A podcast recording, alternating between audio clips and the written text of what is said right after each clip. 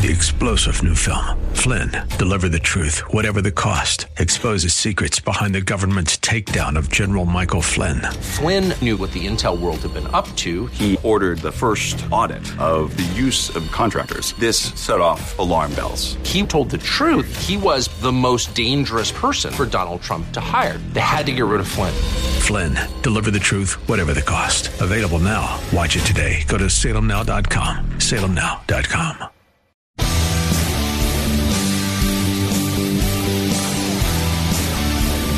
looking for truth from God's Word that you can understand and apply to your life?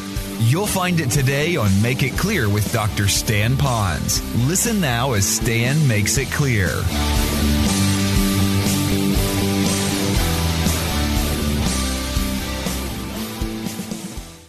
Sometimes we say that uh, we're looking for that sweet by and by, but we have to live in the nasty here and now.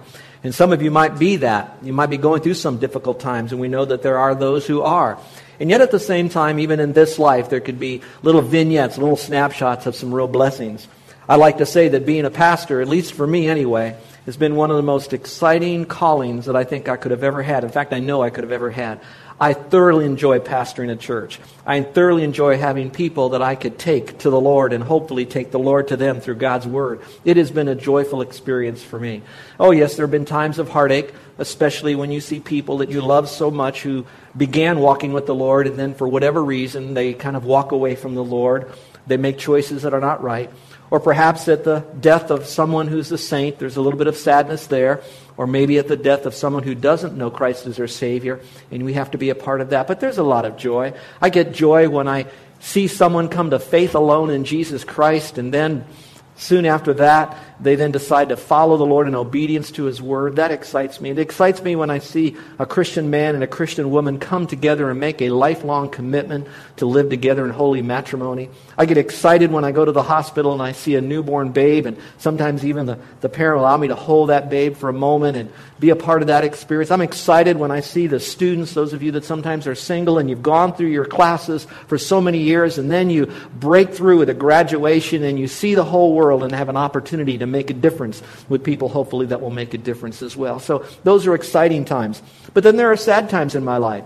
There are sad times when I see people that I love here in our faith family that, not due to sin now, but just through the life experiences. We have a couple today, military, that'll be going back to the mainland. All of you that are here for just a certain amount of time in Hawaii, stationed here, and then have to leave. I know it's hard for you, and when we know you're leaving, then, we really know you're leaving, there's that long goodbye and of course, we hope we see each other again here, but we know we'll see you there. That is a, a sad time for us. And then there are other times that we go through issues, just life, and that causes us some pain. But I have to tell you that I think all of us knows that there are some heart-wrenching times that have so much pain in it because of the tremendous life crisis that it almost breaks us down. One of my favorite missionaries is Hudson Taylor, and at nearing the end of his life in the late 1900s, over 1,500 missionaries were in China, and hundreds of them were being killed through a, a, Chinese revolution that was going on. And they tried to keep it from him, but it wasn't, they weren't able to do that. And so it came to a point where he was hearing one missionary family after another missionary family, husbands, wives, children, and even their ministry people, Chinese people actually, that were being slaughtered. That he was a broken man, and yet he walked so close to the Lord. And he said this He said, Sometimes you come to a point in your life where you can't even pray any longer. But he said this I can trust. And so I don't know where you are if you're listening to me now that you're at a point that life has been so devastating to you that you feel like you cannot pray any longer. Now I know that um, there are a lot of people that need prayer, and we're going to talk about what do we do when someone needs prayer, but sometimes we ourselves need to have prayer. Everybody needs to have prayer. I'm reminded of an old camp song that goes like this not my brother nor my sister, but it's me, O Lord, standing in the need of prayer. Not the preacher nor the deacons, but it's me, O Lord, standing in the need of prayer. It's me, it's me, it's me, O Lord, standing in the need of prayer. And maybe today you're standing in the need of prayer yourself. And I would love for you to share that burden with me so that together we can take your burden to the only real burden bearer, which would be the Lord. But I don't want to minimize your pain or your scar today, what you might be carrying. But I would like to speak to those that are going through some horrific times. In fact, we would call them historic times.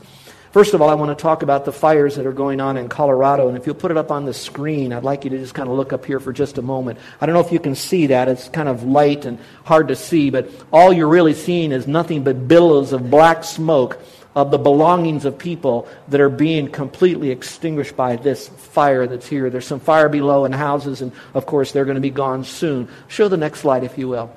The next slide is going to show you the subdivision in which our missionaries, the Custers, have lived. But we know the Custers because we see their faces. They came out of our church. They came to know Christ on the island through this ministry, received their call, went to, to Bible school, got trained, went into the ministry, been there for years and years and years.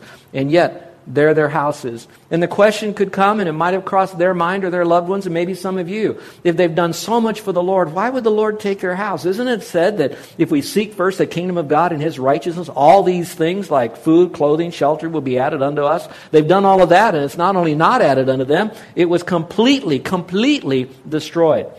Now, some of you might want to know what was salvaged. Well, they're going there right now as I'm speaking, so I don't know. I doubt anything in that house is really salvageable. They did save a few photographs. They have most of it on their computer. They've lost many mementos, special gifts that were given to them on the mission field that were heirlooms of people in foreign countries that are hundreds of years old. They are all gone. It's all gone. All right, so that's their house. Let's take it another slide, all right?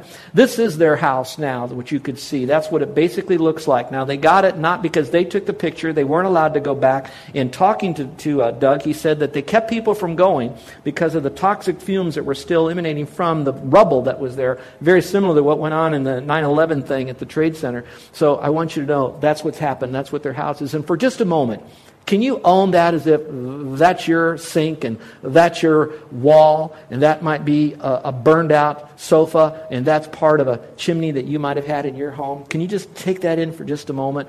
Let's take it to the next slide. The next slide, obviously, you can see President Obama as he's walking down the sidewalk. But what is interesting is what that yellow circle is. That is the actual house, or was the house, of the Custers to show you that, again, is what's really left. Now, for a moment now, as you see this house, I want you to know the neighborhood's gone.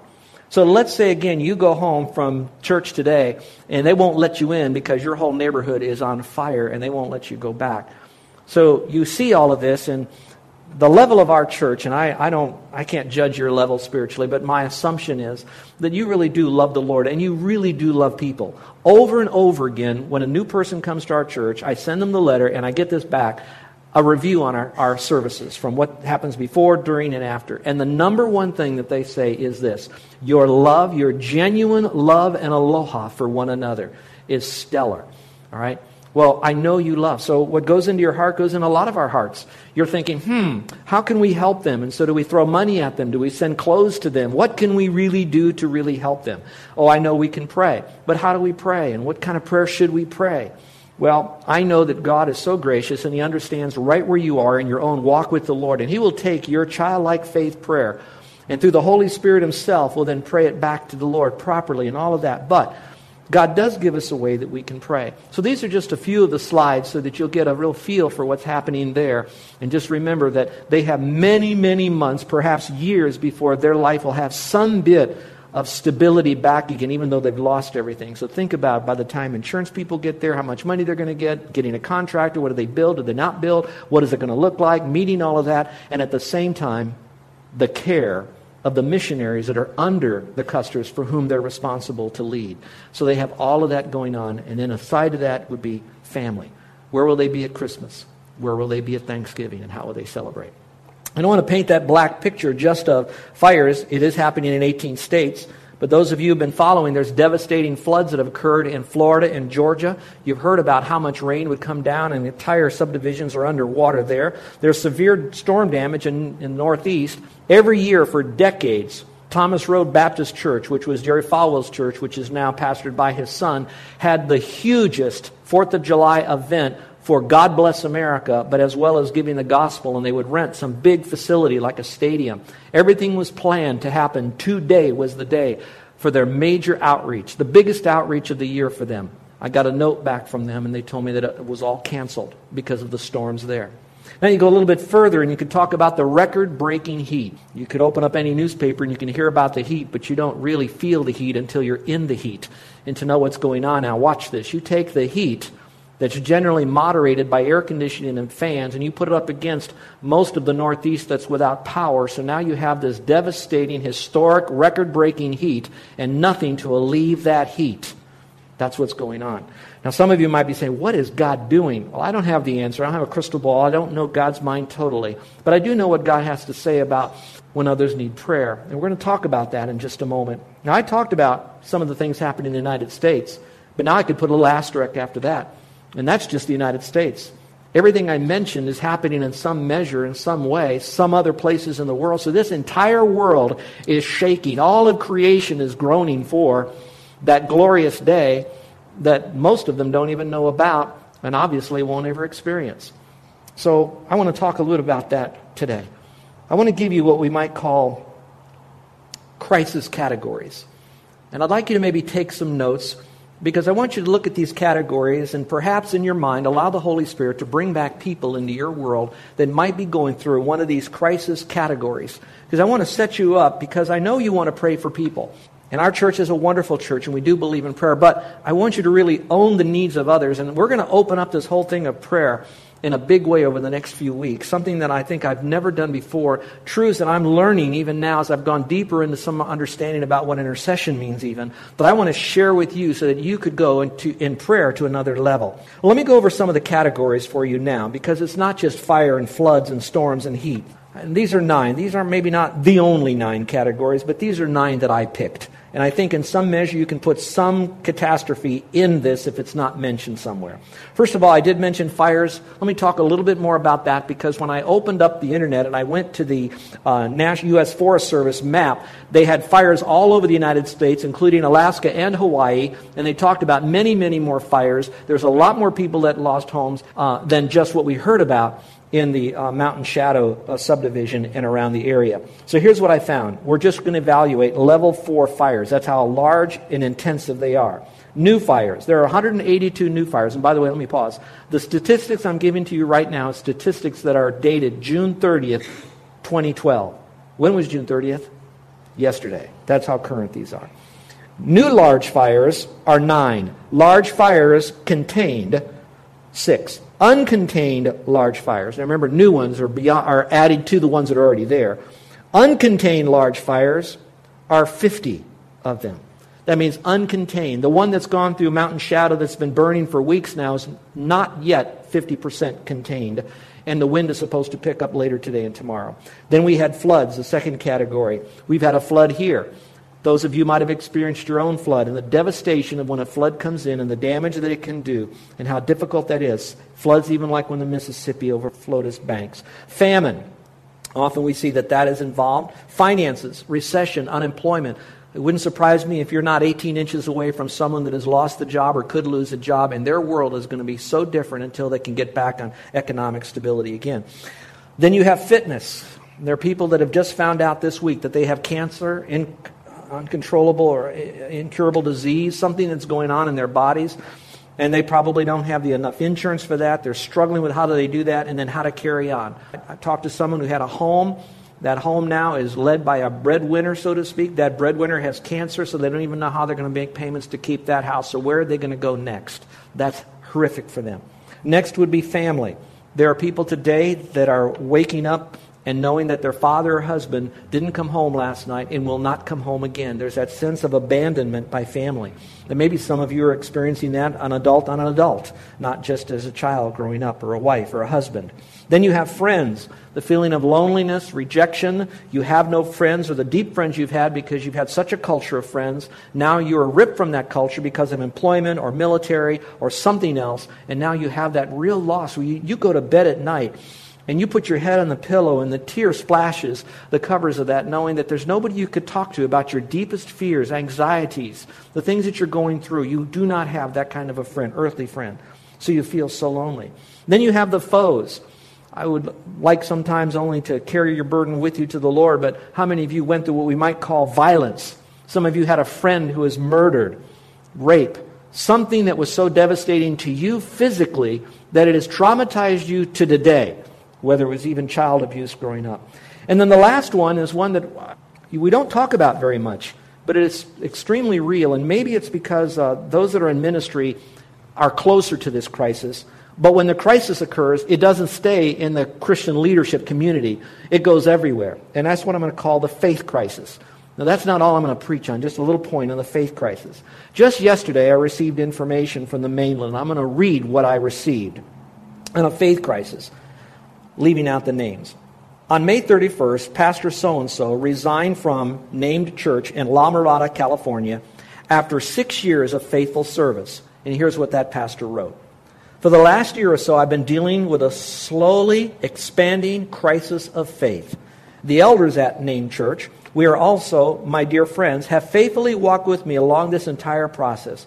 Together, we've come to the conclusion that it is best for me to resign my position as elder pastor at said church. We do not know what the future holds, for this is the first time in my adult life I'll be looking for a job outside the church. Now, when he goes through that, my heart goes out, what is that faith crisis? Because it's going to somehow affect your intimacy with the Lord. And if it affects that, it could affect how you're going to relate to God's Word and the choices that you'll make, the principles by which you're going to live. And then you have all that going on. And I'm thinking, where is Satan in this mix? And when you begin to crumble, could the family members crumble? Because I think he's married. All right. And now it goes to the church and into the community. Then others that are sitting back and they're wondering if a pastor has a faith crisis, where is my life going to go? And so I reluctantly even shared this with you on a faith crisis because some of you might say, man, there's no hope for me. Can we pray for such a one like that? Absolutely. But if we are to pray for them, the next question is, is how do we pray for them? Well, before I get into even answering that in its uh, thoroughness, I need to give you a couple issues that need to be resolved first because if you don't get these resolved, I don't think we'll go to the next level. So here's the first one it's a question. Obviously, when others need prayer, what do I do? How do I do this? Here's your question do we want to learn how to pray the way the Lord wants us to pray? You have to almost go back to the very foundation. Do we want to learn how to pray the way God wants me to pray?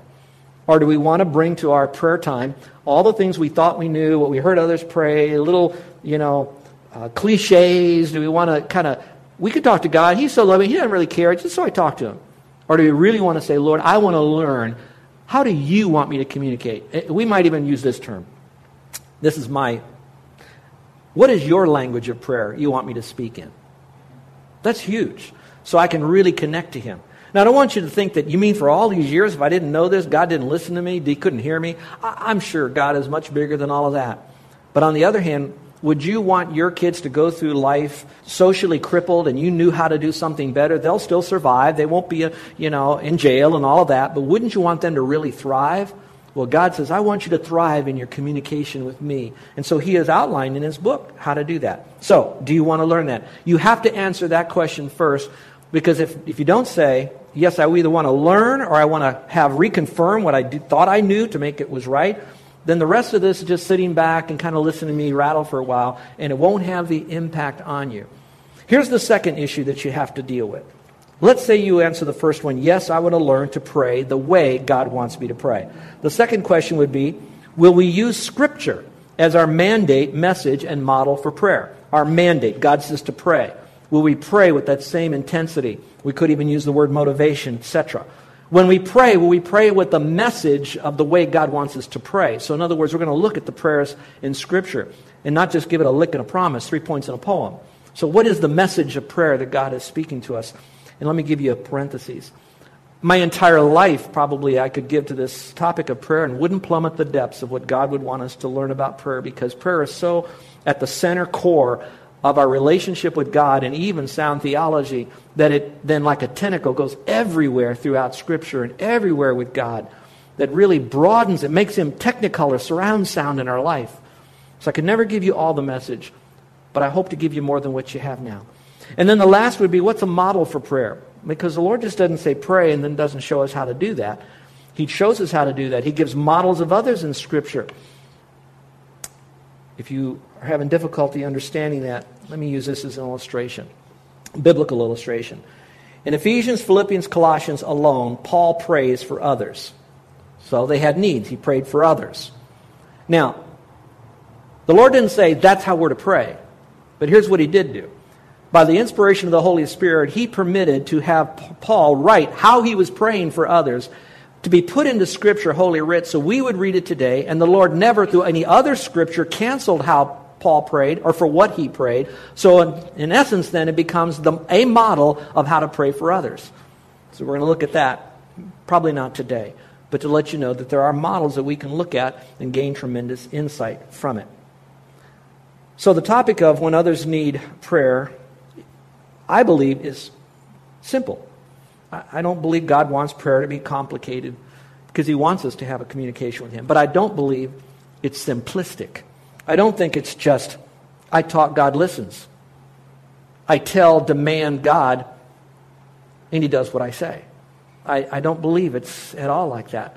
So it's simple, but not that simplistic. So as I begin this topic of when others need prayer, I began to look at a lot of things. And the more I opened it up, it was like a Cornish hen. As you open it up and you take it apart, you can't even get it back together again. It just gets bigger and it just seems to just kind of go. One of the questions I ask myself is all right, if I wanted to pray for someone, what do I pray for them? Well, watch this, watch this.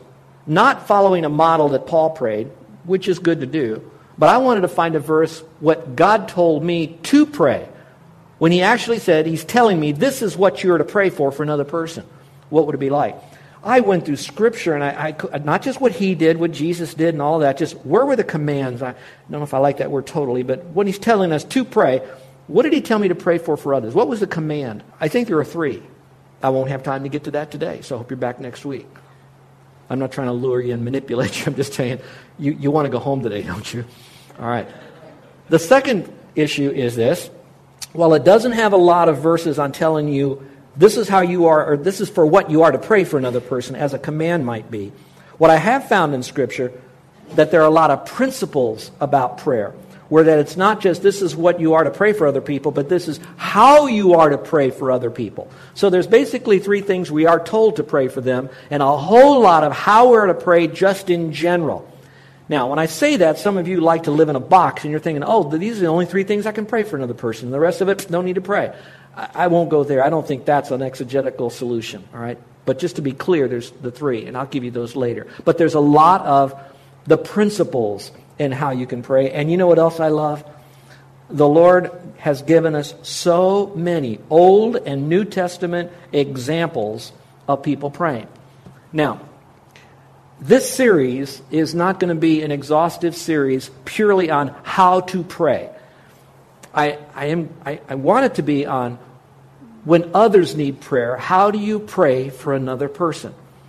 And so I'm, I'm trying not to make it too formulistic, but at the same time, I want to give you some pegs that you can hang on to. So, one of the ways I thought I could do that would be perhaps by using a question and answer format. I don't often like to do that because you could reword questions and it would change the answer. And when do you quit answering questions? And sometimes some questions are kind of overlapping and they would be answered differently. But for you to have some place to begin, I'm going to do a question and answer fashion, hoping that it'll help you. And I'm really um, kind of out of my comfort zone because I prefer to teach the Bible verse by verse, chapter by chapter, sometimes word by word. I believe it's healthy to do that because um, it's good to have the entire meal and you do this, this, this, this, and this. And this way we prevent problems.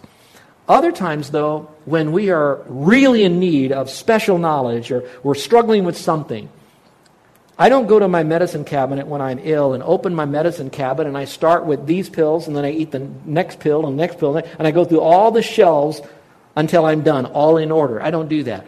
When I have a headache, I grab that which is going to help my headache. It will be biblical. I, I, pray with all my heart. I've used every sound hermeneutical principle to make sure that you will have it as accurate as possible. I want to let you know, those are listening on tape or radio, internet, whatever. Write me, email me with thoughts, questions, input, any ideas. I don't know where this is all going to go later on. I don't want to be I don't want to over dramatize this, but I do want it to be as thorough as it can be with the time that we have. Are you okay? You ready to go? All right, let's go with question number 1. Question number one is what is intercessory prayer? Now, that word intercessory or intercession or intercede is probably a word that you rarely have used, probably not used at all. But in prayer, that is a word that is found in Scripture regarding interceding.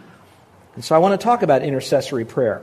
But for those of you that are learning about prayer, there are a lot of other terms for prayer. Some prayer would be petitions. Other times in Scripture, it's the word requests. Other times it's supplications. Sometimes it's even said prayers could be a way of thanksgiving. And you could probably throw in a praise dynamic in there that would also be a part of prayer. So there's different words. I personally believe that there are different words, and each word takes on a little different nuance of meaning, so that when you have all of them put together, you're going to get a better composite picture of what prayer is. But I do believe each one can stand alone because there's great teaching under each kind, whether it's supplication, intercession, prayers, thanksgiving, etc. I'm choosing to use intercession. And the reason I want to spend our time this week and next week and maybe the week after that on intercession is because, first, we don't know a lot about intercession. And when we study intercession, we're going to find that intercession is probably the closest of all the words used about prayer to describe praying on the behalf of or praying for other people. You're listening to Make It Clear with the teaching of Dr. Stan Ponz, founder of Make It Clear Ministries. Make It Clear is dedicated to taking the Word of God with clarity into every person's world. It is the support of listeners like you who make the ministry of Make It Clear possible. You can provide your tax deductible gift to Make It Clear online by going to makeitclear.org, or you can mail your gift to Make It Clear, P.O. Box 607901, Orlando, Florida 32860. Thank you for helping us make it clear. If you would like to have Dr. Ponz speak at your church or event, please send us an email at tellmemore at makeitclear.org. Thank you, and remember to make it clear.